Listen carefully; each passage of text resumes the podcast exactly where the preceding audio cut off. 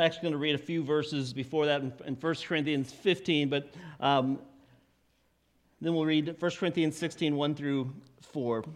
The sting of death is sin, and the power of sin is the law, but thanks be to God who gives us the victory through our Lord Jesus Christ. Therefore, my beloved brothers, be steadfast, immovable, always abounding in the work of the Lord, knowing that in the Lord your labor is not in vain. Now, concerning the collection of the saints, as I directed the churches of Galatia, so you also are to do. On the first day of every week, each of you is to put something aside and store it up, as he may prosper, so that there will be no collecting when I come. And when I arrive, I will send those whom you accredit by letter to carry your gift to Jerusalem. If it seems advisable that I should go also, they will accompany me. Let's pray. Holy Father, Lord, thanks for just a chance to worship you this morning. Lord, thanks for your word and the truth of your word and the hope of the resurrection. Lord, thanks for you call together people to yourself. Lord, and call us to serve you. Lord, thanks for this passage. And Holy Spirit, I pray that you'd remove every distraction from us, that you'd open our hearts, and you'd teach us this morning, you would encourage us. Can help us to glorify you. And Lord, I pray that the words of my mouth and the meditations of our hearts be acceptable to you. In Jesus' name I pray. Amen.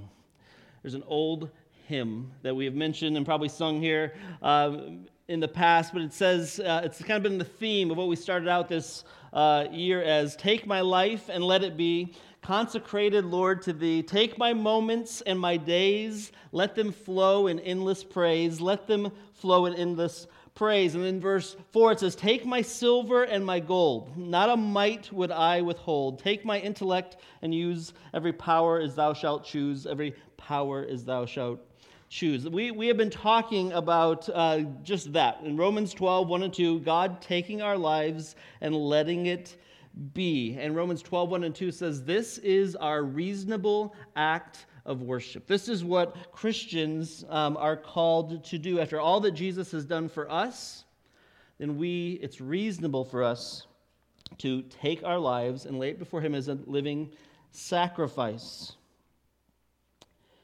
And you might say, well, that doesn't seem like God's, doesn't feel like God's done that much for me lately.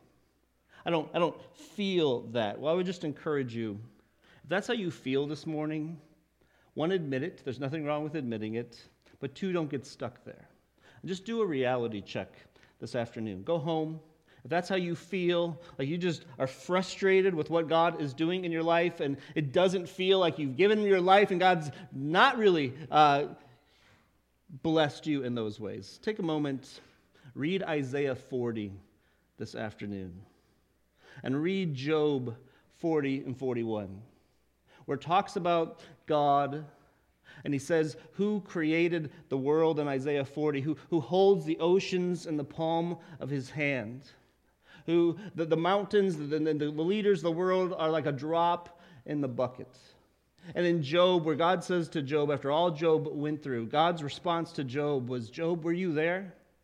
Were you there when I created the earth? Were you there when I made the stars? Were you there when I made the ocean? And Job's response to that was putting his hands over his mouth and realizing that he's not God. God's ways are not our ways, but we have been blessed. It's okay to feel that way, it's just not okay to stay that way. So take some moments and read Isaiah 40 and read Job 40 and 41 because what we are called to be as Christians in Romans 12, 1 and 2, it just is, is giving our lives as living sacrifice. And we said that's being a steward, a steward of somebody else's stuff. So, a steward is someone who an owner entrusts with the management of his assets. That's what stewardship is. It's just being someone who has been entrusted with the care of someone else's stuff and other someone else's assets. And Psalm 24 1 says, The earth is the Lord's and the fullness thereof. There's probably not a more powerful verse in the Bible that goes so against the culture of our day. Psalm 24 1 says, The earth is the Lord's and the fullness thereof, the world and all who dwell therein. And we have been given as followers of Christ this stewardship, the owner of it all. God has entrusted it to us. And Matthew 25 says the goal of the good steward is to be found faithful. But God is so good in his stewardship with us that God says, I want you to be, I want you to steward my stuff. I own it all. I want you to steward it. And I want you to be good stewards. And when I come back, I want to be able to say to you, Well done, good and faithful servant. And by the way, in the process of you being a good steward of my stuff, I want you to have unbelievable amounts of joy. I want you to be thrilled with joy in being a good steward of myself. I, I don't know if anybody does hope chests anymore. I don't know if girls still do that, where they a hope chest was where they put all their stuff in the that they were going to look forward one day to get married, and they would just put it in advance. They'd get stuff and they'd put it in the chest and hope they one day they get married, they would open up the hope chest and all their dreams would come through for about a month or two, uh, and then they would they would go on to wedded bliss. God says to us with his stewardship, he says, I want you to, I want you to be a good steward of all my stuff. I want to say to you, I want you, you to be faithful. And then I want you to be joyful in it. I want you to send things ahead and store up for yourselves treasures in heaven.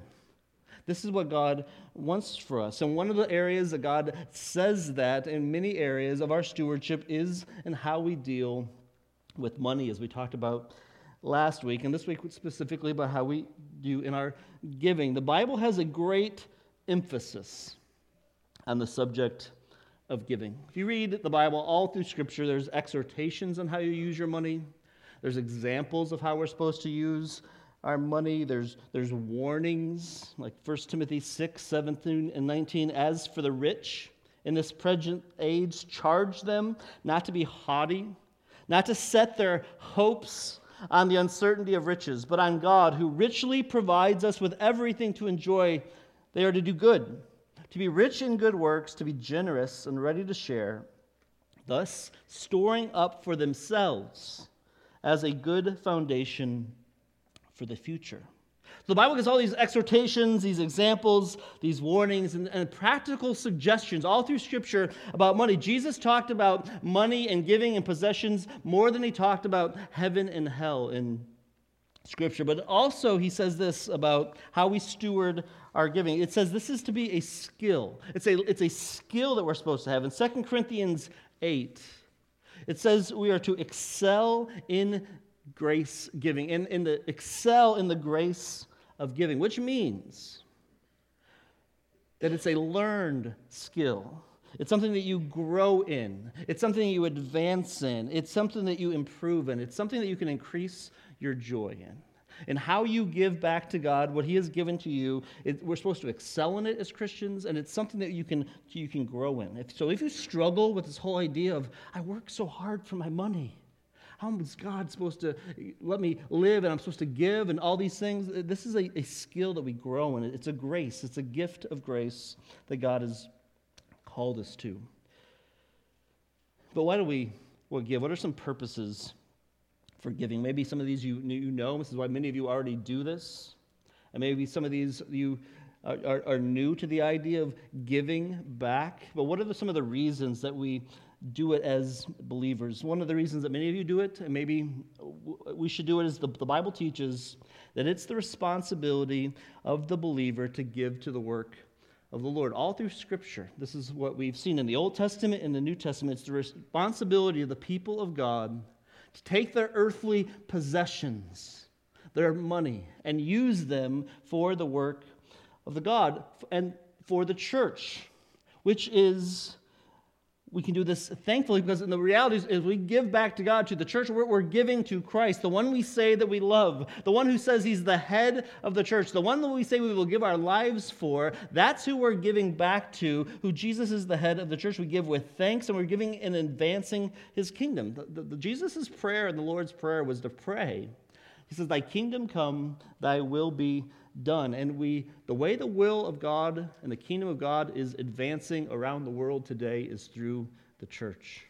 This was God's design and God's plan. So many of you give that reason. You give because you know it's your responsibility as a believer to give to the work of God. A second reason that we give is the Bible teaches that you give because the church has the need of material support to fulfill its ministry. It's, there's a real great practicality in it. Uh, the Apostle Paul just got done in 1 Corinthians 15 speaking about the resurrection of Jesus Christ, one of the greatest chapters ever about the power of the resurrection, why we all have life through Jesus Christ. And as soon as he gets talking about the resurrection, he says, Now concerning the collection of the saints. The Apostle Paul didn't see a difference between the great theological realities of the resurrection to the, the great practicalities of how we give and serve in the church because he understood that it takes material things to support and fulfill its ministry. And first, just the fact that there's a building that we have, that if you enjoy heat when you come to church, if you enjoy lights, if you enjoy air conditioning, if you enjoy worship, if you enjoy hearing the word, if you enjoy relationships that are connected, if you enjoy just any ministry that has happened through this building, that building and everything that takes place comes through the people of God in this room regularly and only in this room, and those who are part of this church giving, uh, giving to make that happen. So we give because it takes financial means to continue and to function to fill the ministry that God has. And the third reason is the Bible teaches that we give because we care for our hearts and we want to glorify God. In 1 Chronicles 29, God called the people of Israel, his people, to give to the building of the temple. And, and he talks about in 1 Chronicles 29 all the amounts the amounts of money and the amounts of uh, diamonds and gold that were given to it. And when it was all done, when they had all gave, it says in verse 29 the people rejoiced because they had given willingly, for with a whole heart they had offered freely to the Lord. David the king also rejoiced greatly. So when they gave for the just the practical realities of building the temple in the Old Testament, when they gave it all, the people rejoiced because they did it willingly and they brought great, brought great joy. And the Bible teaches that we do this for our own hearts and because we want to glorify God. Proverbs 3 9 says, Honor the Lord with your wealth and with the first fruits of all your produce. The reality is, you cannot out- outgive God. And somebody would say, Well, I'd like to try, or I don't know if I want to test it. The reality is, you, you, we can't. The problem is, we, we, we struggle with knowing um, then what do we do? How, how, do we, how do we do it? What is our responsibility? What should guide us in our giving? And 1 Corinthians 16 is one of the most practical passages in the, the Bible about the practical giving and just the practical guide on how the people of God or to give to the ministries of God in the kingdoms. In the kingdom of God, he lays out a number of principles. So, the, the purpose and just some principles for giving. I mean, Paul just got done speaking in verse chapter 15 about the power and the wonder of the resurrection. And after that great height, he says, Now, let's talk about that collection, and he gives some principles for giving. I'm just going to give five of them, and here's what I hope. Whenever you preach a sermon, there's always a hope. There's a, there's a so what that you want to have take place from it. Here's what I hope this morning. My hope this morning as you think about this, as we talk about this practical reality, I hope that there will be some conversations that take place this week between husbands and wives who will have a conversation about what does the Bible really say about giving? Really? Does it really say that about giving? Where, have we been giving the way that God has blessed us? I hope there's some conversations between individuals and you and God. Just looking over those things. I, I hope that there is conversations with parents with children. I hope that there's just conversations like, uh, am I doing what God has called me to do. I hope there's conversations and I hope that there's commitments. I hope that people will see what the Bible says and just say, yes. this is how I want to have joy in my life. This is how God wants us to have joy. This is for our joy. And they'll say, I'm going to make some commitments that I was maybe afraid to make. And I hope that there are some celebrations that people would say, yeah, let's just keep doing this.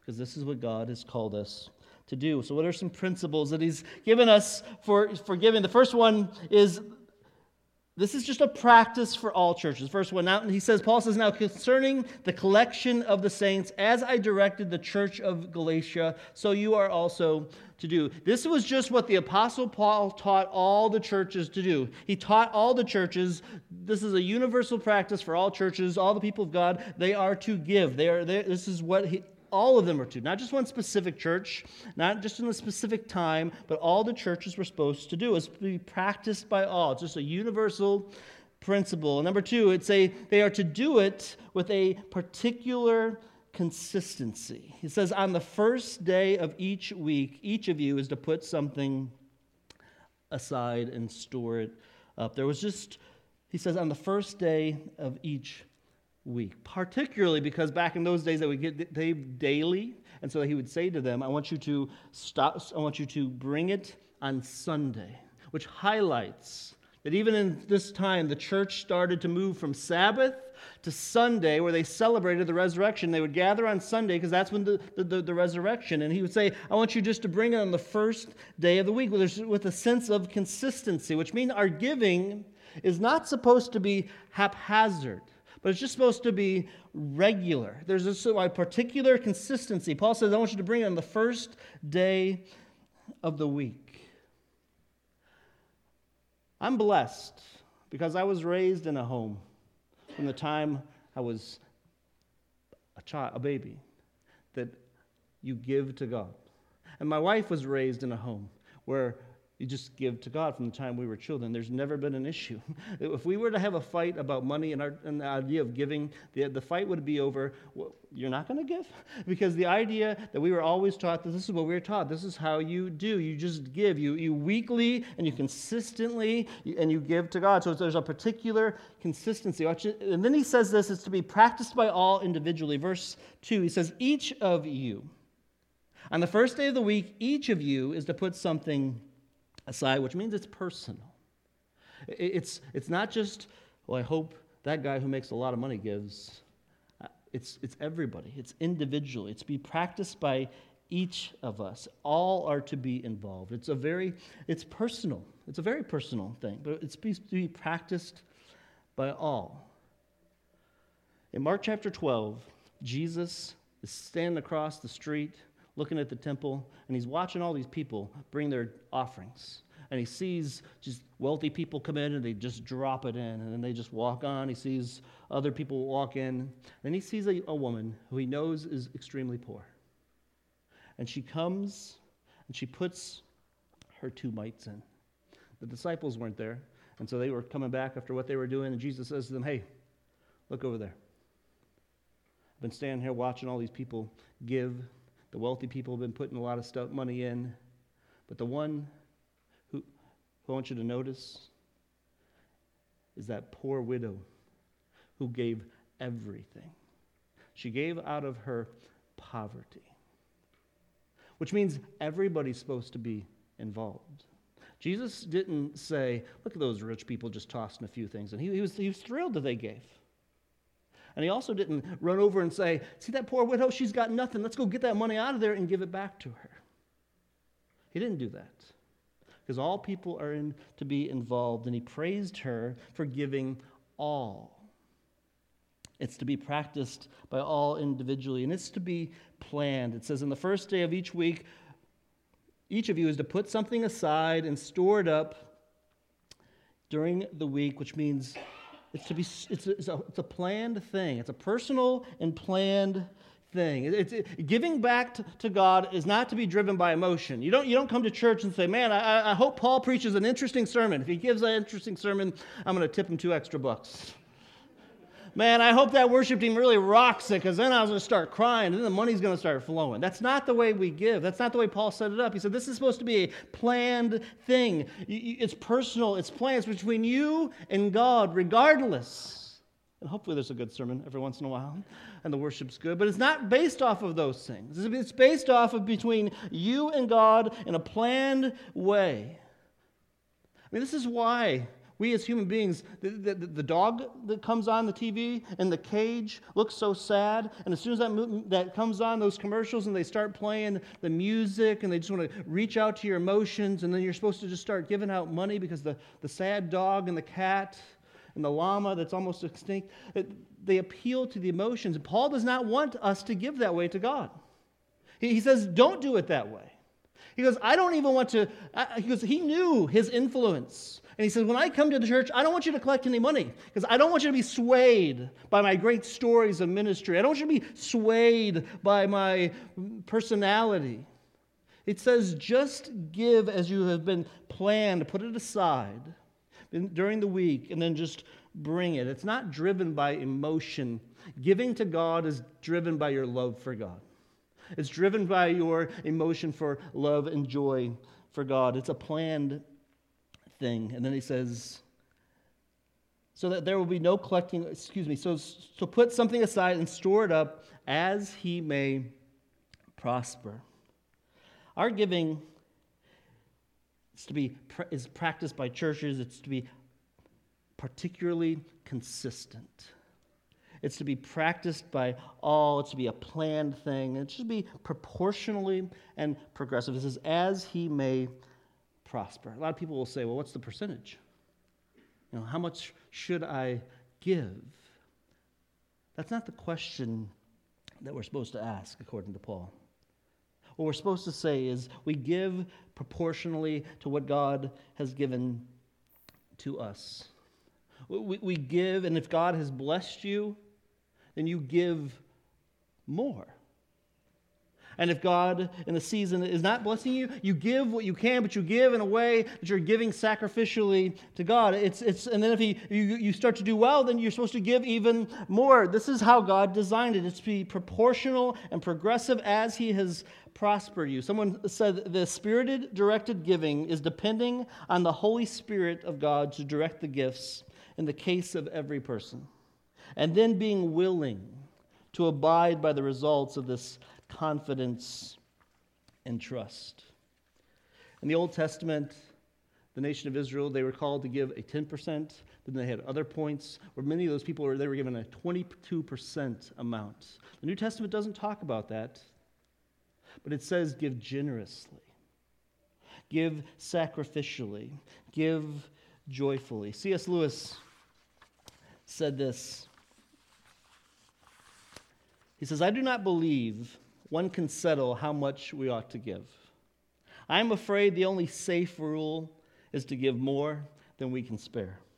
In other words, if our expenditure, our comforts, luxuries, amusements, is up to the standard common among those with the same income as our own, we're probably given too little. If our charities do not at all pinch or hamper us, I should say they are too small. There ought to be things we should like to do and cannot do because our charitable exp- expeditions exclude them. This is how the Bible just says these are just principles that He guides us on. This is how we are to give. But you won't do it. You can have all the facts, you can have all the realities, you can know what God says, you can know the right thing to do, but most of you are adults. And most adults do what they want to do. So, what motivates an adult who says they love Jesus to give? It's remembering and recognizing the privilege of giving, the, the joy that God says comes from giving and the grace. Jesus himself said in Acts 20 35, Jesus said, The one we say we love Jesus said, It is more blessed to give than to receive. It's a grace that God gives us to ability to do this. It's a grace that God says, Here, you, I'm going to give you something, and I want you to give it. I want you to see my kingdom grow because of it. I want you to give out of great abundance and joy because of the grace that you have been given. Sam Houston, who was the sixth governor of Texas, was a wild man for many years. They call they, he was an extremely wild man. He came to faith in Jesus Christ. They named the city of Houston after him. There's military bases named after him. But on November 19th, 1854, Sam Houston got baptized. And he sent such a wild man that 250 people came to see his baptism. And he gets into the water and he starts to take off his gold chain and his gold watch. And the pastor says to him, Hey, Sam, and one of the people on the shore says, Hey, Sam, I'll, I'll hold your water, I'll hold your wallet so it doesn't get wet. And Sam Houston replied, That's okay, partner. I think my wallet needs a little baptizing too. And he gave after he became a Christian and gave and gave a gave because he was gripped by the grace of God. And it was the grace of God, not some sermon, not some rule, but it was the overwhelming grace of God that made him say, I want to give. I want to give abundantly so many people can be blessed with the good news of Jesus Christ. This past week, I was talking to an individual, and he told me a story about his childhood. He's almost in his 80s, and he said uh, his parents had a car, and they're from this area, and a brand new car, and they said, Don't touch it when he was about 16. Don't touch it, and that's the rule. Well, he touched it. He got his friends in the car, and they drove two and a half hours up north uh, to the north shore to the beach. And he got there, and they were getting, had a great time at the beach. They went to get back in the car, and he lost the keys. So somehow he was able to call his parents and he said they drove almost two hours. They're standing by the car, him and his high school friends. He said they pulled up. Said my dad stuck his hand out with the other set of keys, dropped them in my hand, and kept driving. And they never said anything about it, ever. That's grace. I said, What did that do? He goes, It made me straighten up. It made me change my behavior. Grace did what grace was supposed to do. If you've seen the grace of God, have you been so gripped with the grace of God, what Jesus Christ did for you, that when you come down to communion with our hands out receiving, we're not saying, I'm going to hold on over here. But we've been so gripped by the grace of what Jesus Christ did for us that we would just receive and we let grace do what grace is supposed to do, and we progressively let it change our hearts so we can become generous, joyful givers so the kingdom of God can advance.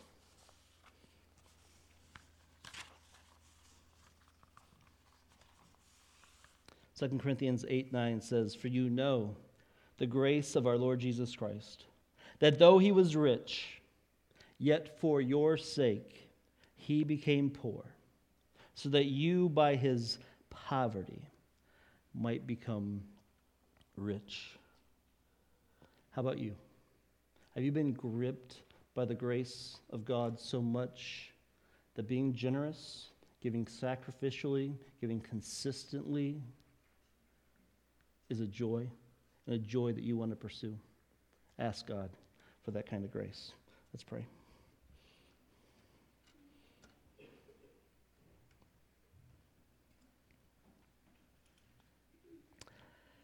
With every head bowed every eye closed, as we prepare our hearts for communion, Jesus says to come. And so maybe this morning you are struggling with that topic or with any topic, and you think, I don't know if I should come, Jesus would say, Come. If you say, I want to follow you, I want, to, I want you to help me to obey in all areas, help me to trust you, Jesus says, Come to me. Because he is for the weak and he's for the lowly. And he gave his life for us. Heavenly Father, Lord, thanks for your word. Lord, thanks for the practicality of your word. And God, I pray that you would grip us so much with your grace, that we would be a joyfully generous, hilarious, treasure seeking in eternity people. Lord, thanks for your gift of Jesus Christ for us. Lord, thanks for dying on the cross. Thanks for the resurrection and the hope that we can have. And Lord, I pray you would draw us close to you as we come this morning. In Jesus' name I pray. Amen.